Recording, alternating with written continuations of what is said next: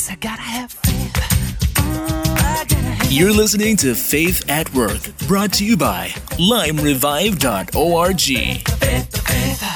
Information and healing for Lyme disease.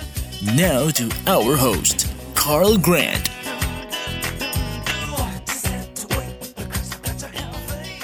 Welcome to Faith at Work. I'm Carl Grant here with Scott Reiser, founder and CEO of Yakabod. Scott, thanks for joining us today. Thank you, Carl. It's great to chat with you again. Yeah, good to talk to you, Scott. So, we like to start out these broadcasts by asking you about your work life. Tell us a little bit about your work at Yakabod and and uh, and how you got the company started and and what you do in your job.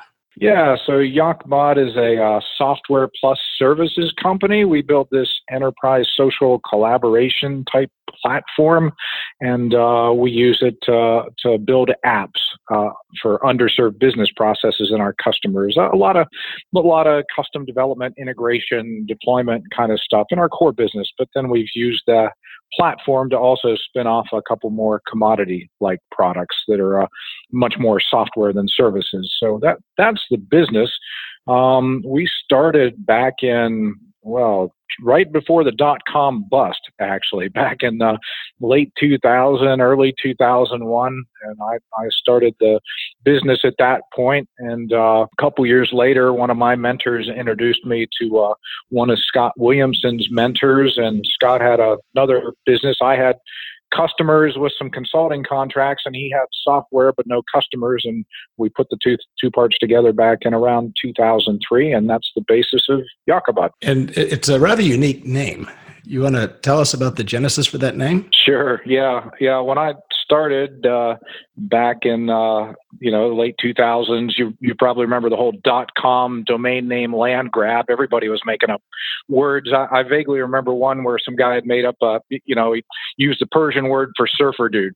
is his company name, and uh-huh. none of that was very relevant to me. So I I went uh, to his Old Testament Hebrew, and uh, means God's glory.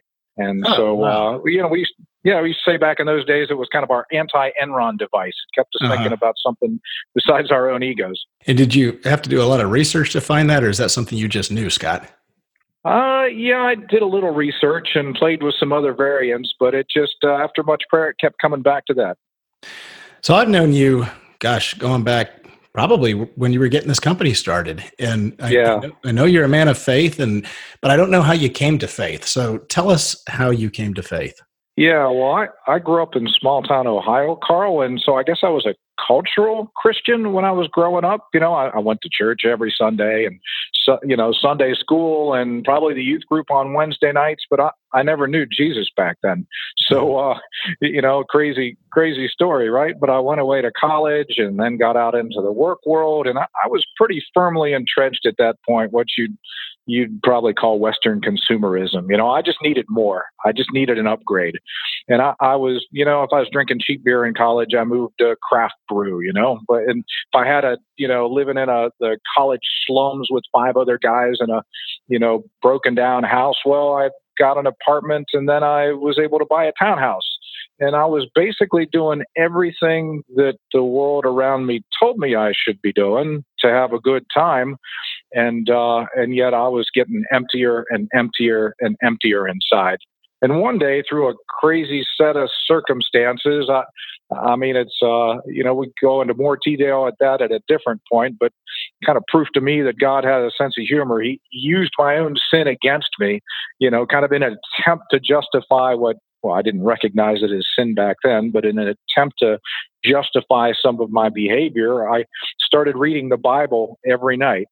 And uh, I started in you know, book book one, Genesis Genesis one, and and and read it faithfully night after night after night, figuring by the time I was done, I could justify my own behavior. And instead, I got to about the life of David and realized this God that I was reading about was too real, and uh, and I had a decision to make. And so that's and and I did. I gave my life to Jesus at that point, and uh, the journey started from there.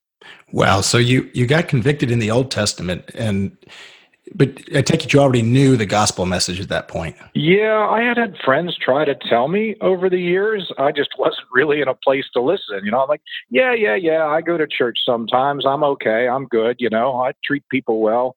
You know, blah blah blah. I, I just didn't you know, the gospel didn't sink in. But once I started reading the Bible and God had my heart um, through that process, I started, you know, connecting with people and talking to people and r- really dug into the intellectual aspects of the faith. And, and so I knew when I made a decision for faith, and, and that's where the merger of these comes from, why the company name is what it is, because I'd already, you know, I knew I wasn't making a decision about my Sunday. Like if it didn't work on Tuesday, I wasn't going to bother with Sunday. I'd done that for a good portion of my earlier life. So, so you know, I, I, I wanted it to be authentic. It needed to work on Tuesday, and so that's I came out of the gate with that.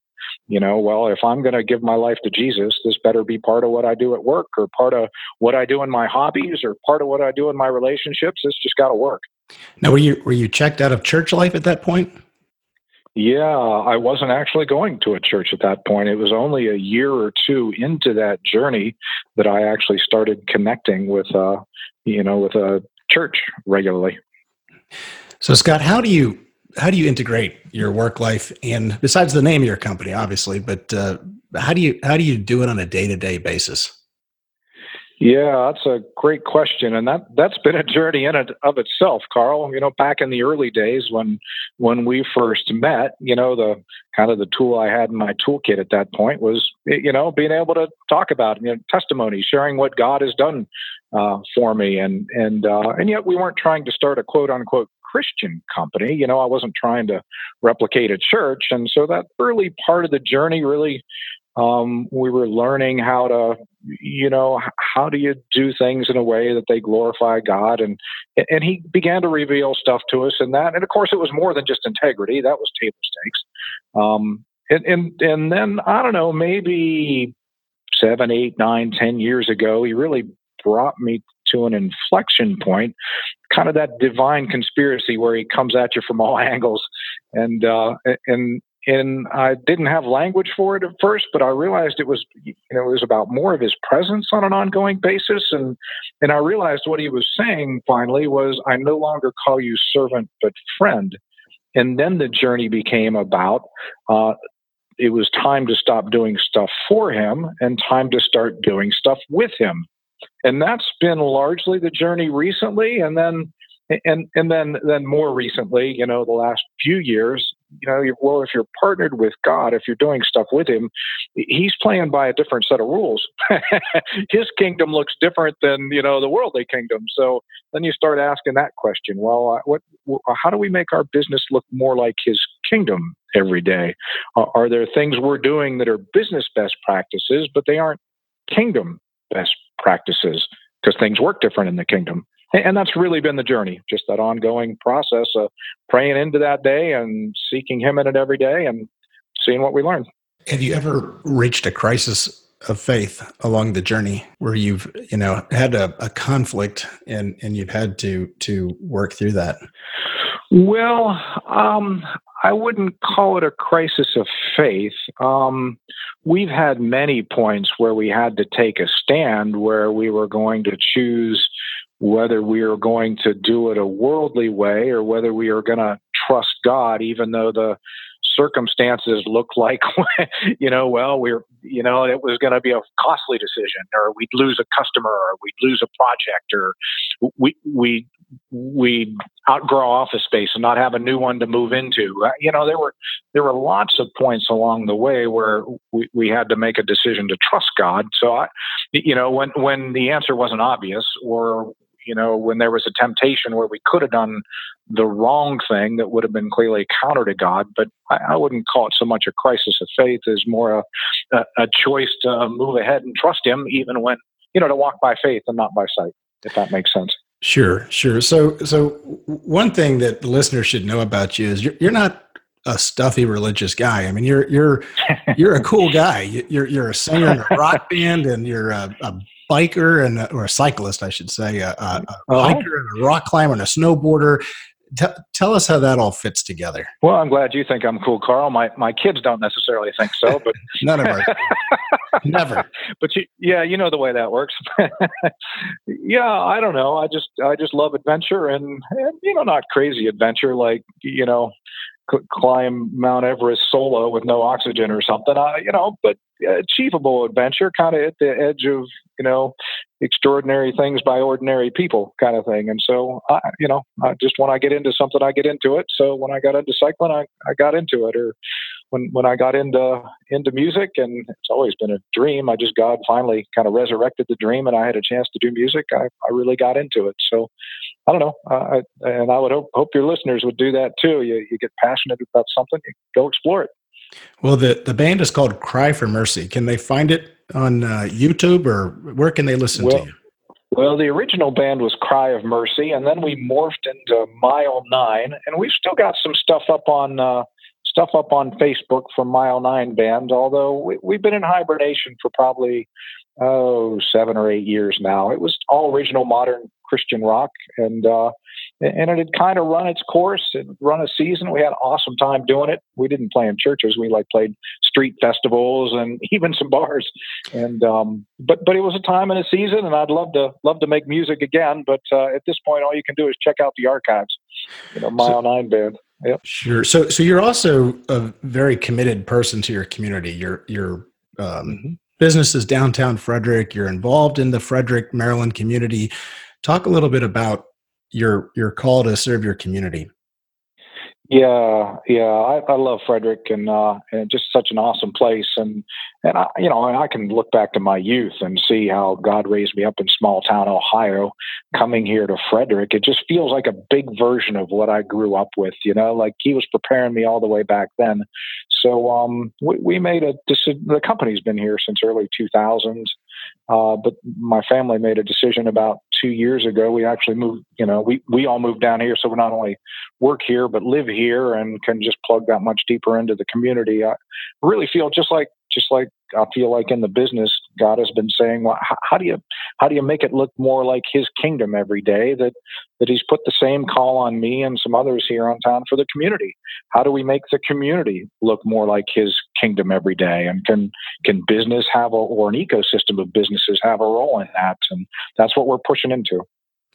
So, if you had one quick bit of advice for a young engineer coming into the work workforce who wanted to you know follow in your footsteps what what would you what would you recommend yeah, I could give you all sorts of business advice, but I'd tell you the most important thing is you start praying, man, because it's a big, hard thing, and uh, and you need some help. so uh, you get the praying part right, the the rest of it'll come. And and the reading of the Bible is that something that you think is unique to an engineer, or is that something that you know your average business person could could connect with the way you did. I you know I don't know how many people actually pick up the Bible and do what you did.